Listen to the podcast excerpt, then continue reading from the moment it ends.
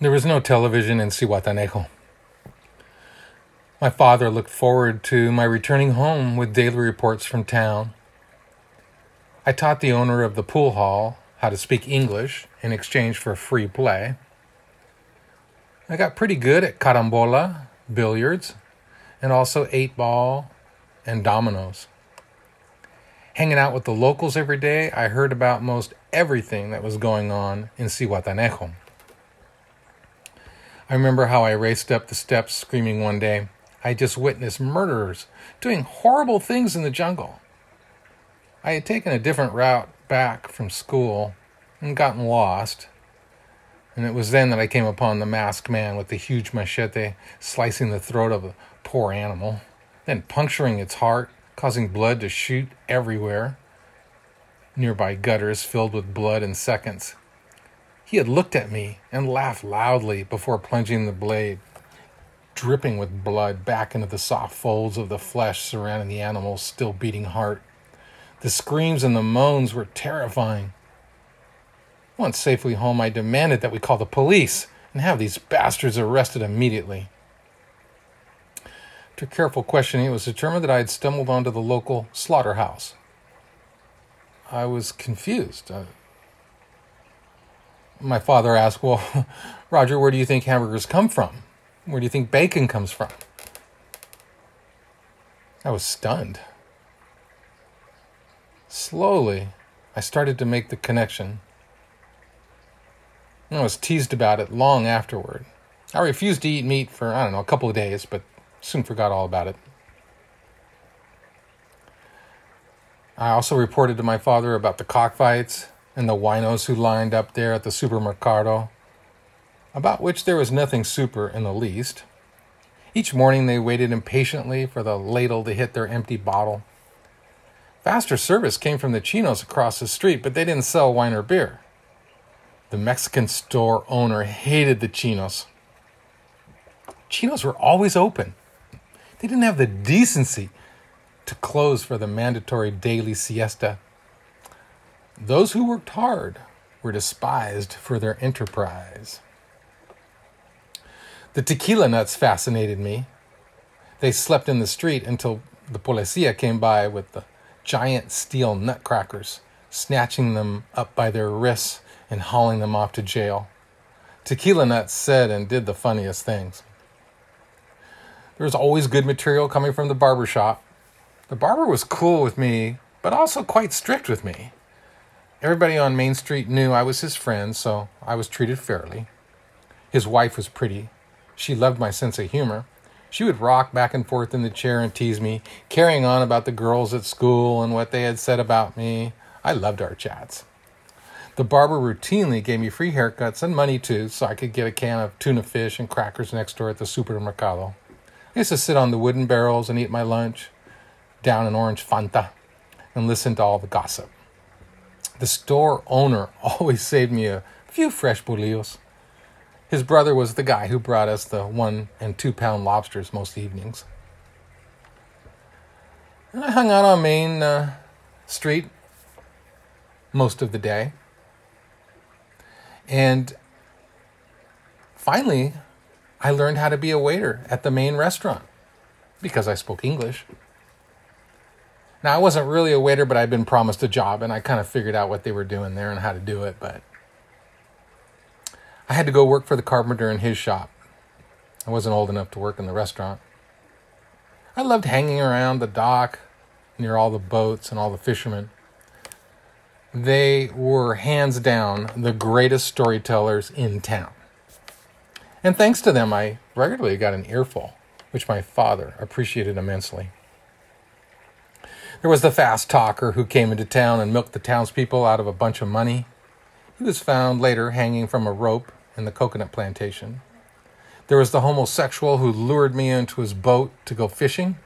He didn't try anything because I broke uh, uh, my my one and only corn tamale in half and gave it to him.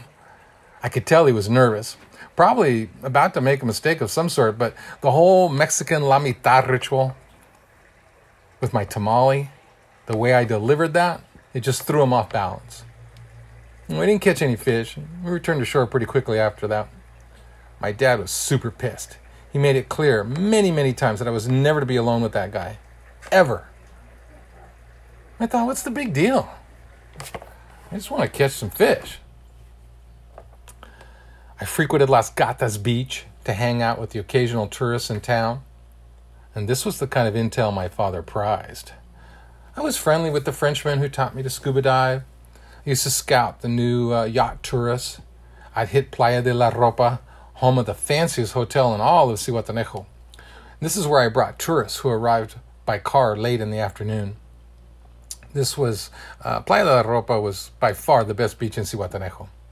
And I loved riding up and down uh, the cliff in the cable car that they had. It was fun to chase the crabs down by the mouth of the river. I had many, many business adventures. I made turtle shell coffee tables. I dove for urchins so I could sell the little bits of orange meat to the yachties. Occasionally, I got to wait on tables. I operated a water taxi. And of course, I was an American English-speaking coyote extraordinaire. Sometimes I get to go water skiing or deep sea fishing for marlin or visit various not too distant islands. Occasionally, we get to hunt pheasant or wild boar in the nearby mountains. It seemed to me that if I just kept moving from place to place throughout the day and greeted everybody along the way, I'd always end up with cool stuff to do. It was different each and every day. And sometimes I'd read books in the hammock like my old man did. My dad always started our day after breakfast on the veranda with, "Well, Raj, looks just like another shitty day in paradise." I'd hike up the hill and I'd check on the hippies, who seemed to always be having problems. They would ask me all these stupid questions, but I answered them honestly. They they said to me they couldn't remember what I explained to them about Siwatana Hill the last time I'd seen them. But anyway, I couldn't figure out why they would call mota or marijuana shit. These idiots walked through town, stopping locals and saying stuff like, "Hey man, do you know where I can get some good shit?" Mierda? Well, sure, but the locals were mystified by these strange-looking gringo wannabe farmers who apparently needed some really good manure. The captain of the army, now he was a little smarter. He would plant the marijuana plants in plain view in his yard. And he grew the plants really, really tall, so anybody walking by could see them easily from Main Street. He caught many a hippie in his yard this way. It was so much easier than hiking up the hill to shake them down. He also put zigzag papers for sale really, really cheap in the supermercado. And then he had a kid sit on the sidewalk all day. The kid earned five pesos for following the hippies who bought the papers. Then the kid would report back to the captain with their location. I played football on the beach every day, and I had my lessons from my correspondence school. And I went to public school. Most evenings, I went to the movies. The movies were shown outdoors on the back of the church. We all sat in wooden benches, worn smooth by many odd-sized ass. Everybody talked throughout the entire film. Guys came up and down the aisles selling food. One U S dollar bought me admission to a double feature, subtitled in Spanish, for the American films. twenty chicken tacos, three Fantas, five ears of corn, soaked in lime and chile, a bunch of little flans in tiny plastic cups, some hard candy. It was just a social event with a couple films thrown in for good measure. After the movies, I'd hang out on Main Street and watch these guys lose their money night after night after night in this card game. They played this ridiculous little card game. It had weird dark pictures on them. The Grim Reaper. The game was so popular. It was a scam, but they played anyway. Eventually, after uh, enjoying a couple churros, I would make my way back up the hill and onto our expansive veranda overlooking our private cove. Good fortune had befallen us with our second home in Zihuatanejo. The architect from Mexico City was broke by the time he finally finished hauling the last brick and expensive tile up the hill by burro. Our home was spacious and rich with detail. Dad made a ridiculously low offer, which the gentleman from Mexico City had to accept. We were the only gringos in town. We moved into our, our, our palace, the first people to ever live there. with a maid and a gardener. Their salaries and the rent total a whopping seventy-five dollars a month. After relaying the details of the day to my father, he'd ask me questions to tighten up my storytelling skills and then send me to bed. Jazz, samba, bossa nova, played softly into the stillness of the tropical night. He swung back and forth in his hammock, gazing up at the moon and marveling at my adventures. One night, in the company of a lady that I did not know, he spoke of how proud he was of me. I couldn't believe my ears. I was supposed to be asleep. I was shocked that my dad would tell such a bold-faced lie. He couldn't possibly be proud of me.